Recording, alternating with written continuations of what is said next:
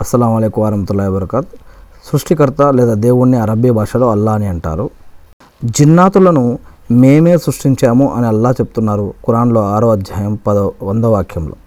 ప్రజలు జిన్నాతులను అల్లాకు భాగస్వాములుగా ఖరారు చేసుకున్నారు. మరి చూడబోతే వాళ్ళను సృష్టించింది కూడా ఆయనే. అంతేకాదు వీళ్ళు ఎటువంటి జ్ఞానం లేకుండానే ఆయనకు కుమారులను కుమార్తెలను కూడా కల్పించారు. నిజానికి వీళ్ళు చెప్పే ఈ మాటలకు ఆయన పవిత్రుడు ఉన్నతుడు. ఆకాశాలను భూమిని ఆవిష్కరించినవాడు ఆయనే.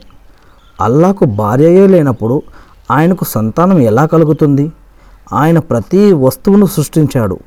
ఆయనకు ప్రతీదీ బాగా తెలుసు. ఆయనే అల్లా మీ ప్రభువు ఆయన తప్ప మరొకరు ఎవ్వరూ ఆరాధ్యులు కారు. సమస్త వస్తువులను సృష్టించినవాడు. ఆయన కాబట్టి మీరు ఆయన్నే ఆరాధించండి అనే అన్న విషయానికి సార్వ కార్య సాధకుడు ఆయనే.